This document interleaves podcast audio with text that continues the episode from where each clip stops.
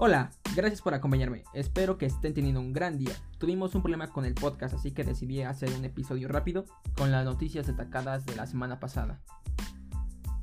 Y bueno, empezamos con LG, porque ya tiene fecha de presentación para su primer rotable. ¿Rotable? ¿Qué es esto?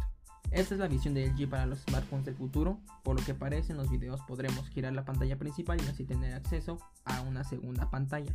Bueno, más bien como media pantalla extra. Es difícil de describir, Pasen a nuestro Instagram para que vean las imágenes de este mutante de la tecnología. Este dispositivo será presentado el 14 de septiembre y esperamos hablarle del dispositivo con muchos más datos. Como siguiente noticia, ZTE innovó presentando el primer dispositivo con cámara oculta dentro de la pantalla. Este dispositivo es el Action 20 5G. Pasamos a hablar de sus características rápidamente.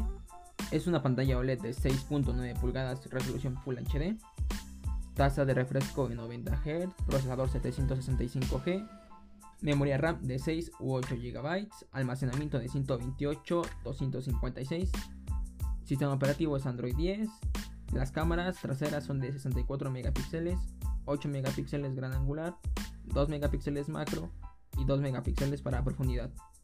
La cámara frontal es de 32 megapíxeles que está, como ya dijimos, oculta debajo de la pantalla la batería es de 4220 mAh con carga rápida de 30 watts. Y además de esto, tenemos un lector de huella en pantalla y como su nombre lo indica, tenemos 5G, disponibles en colores negro, azul, oro rosado y morado. Su precio sería versión 6 con 128, 320 dólares, 828, 365 dólares y 8 con 256 de almacenamiento alrededor de los 410 dólares. Como podemos ver, este móvil tiene especificaciones muy buenas de gama media. Ojalá podamos ver esta tecnología muy pronto en otros dispositivos y ojalá a ZTE le vaya muy bien en ventas.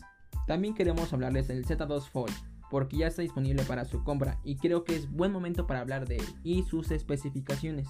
Para aquellos que no saben, esta es la serie de teléfonos plegables de Samsung.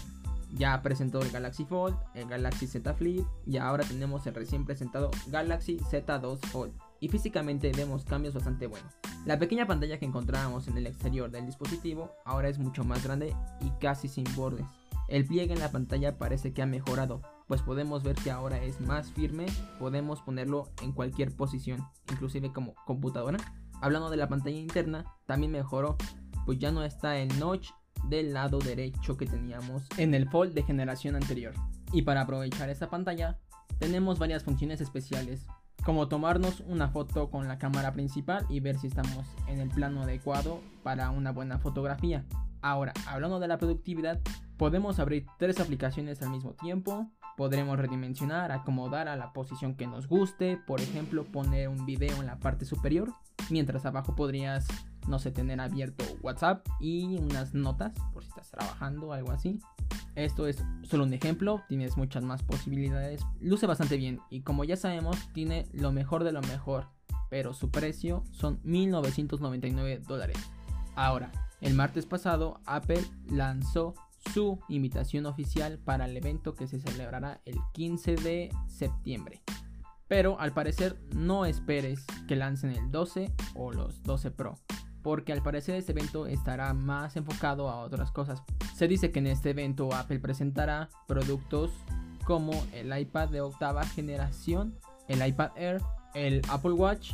Junto con este último también presentará un servicio de fitness, Apple One, que este es un servicio que será para poder pagar varios servicios de Apple a un precio menor o al menos eso es lo que se rumorea. Si pagas por ejemplo Apple Music y pagas Apple TV, si los pagas juntos en Apple One, te puede salir unos pesos más baratos. Ahora, un poquito más improbable, pero también podrían presentarse los AirPods Studio, que se vienen rumoreando desde hace meses.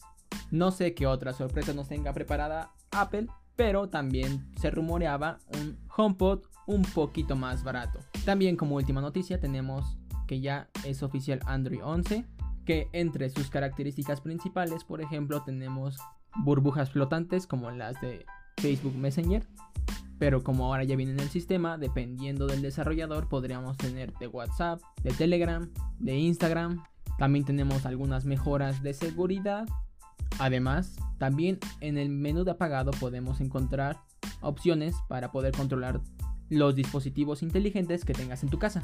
También si anteriormente ocupabas una aplicación y le habías otorgado todos los permisos y de un momento a otro lo dejaste de utilizar y después de no sé uno o dos meses vuelves a ocuparla, te va a pedir que le vuelvas a dar los permisos. Y bueno, finalmente, ¿qué dispositivos tendrán esta actualización? Pues bueno, eso es complicado porque es Android, sabemos que en Android los dispositivos no se actualizan tanto como en iOS, pero por ejemplo algún teléfono que tenga Android One los teléfonos más recientes, por ejemplo, pues los más topes de gama, S20, un OnePlus 8, un OnePlus Nord. Bueno, ojo porque son los que yo creo que van a recibir. Por ejemplo, yo tengo el Mi A3 y estoy seguro que sí lo va a recibir porque lleva apenas un año en el mercado y todavía le quedan dos años de actualizaciones. Y bueno, espero les hayan gustado las noticias. Eh, esto es todo por ahora. ¿Qué les parece Android 11? Para mí sabe a poco. ¿Qué esperan que se presente en el evento de Apple? También díganme qué les pareció el nuevo teléfono de LG. Recuerden, pasen a nuestro Instagram para ver las imágenes, que es OneClip Oficial. Y pues muchas gracias por escucharnos. Chau, chau.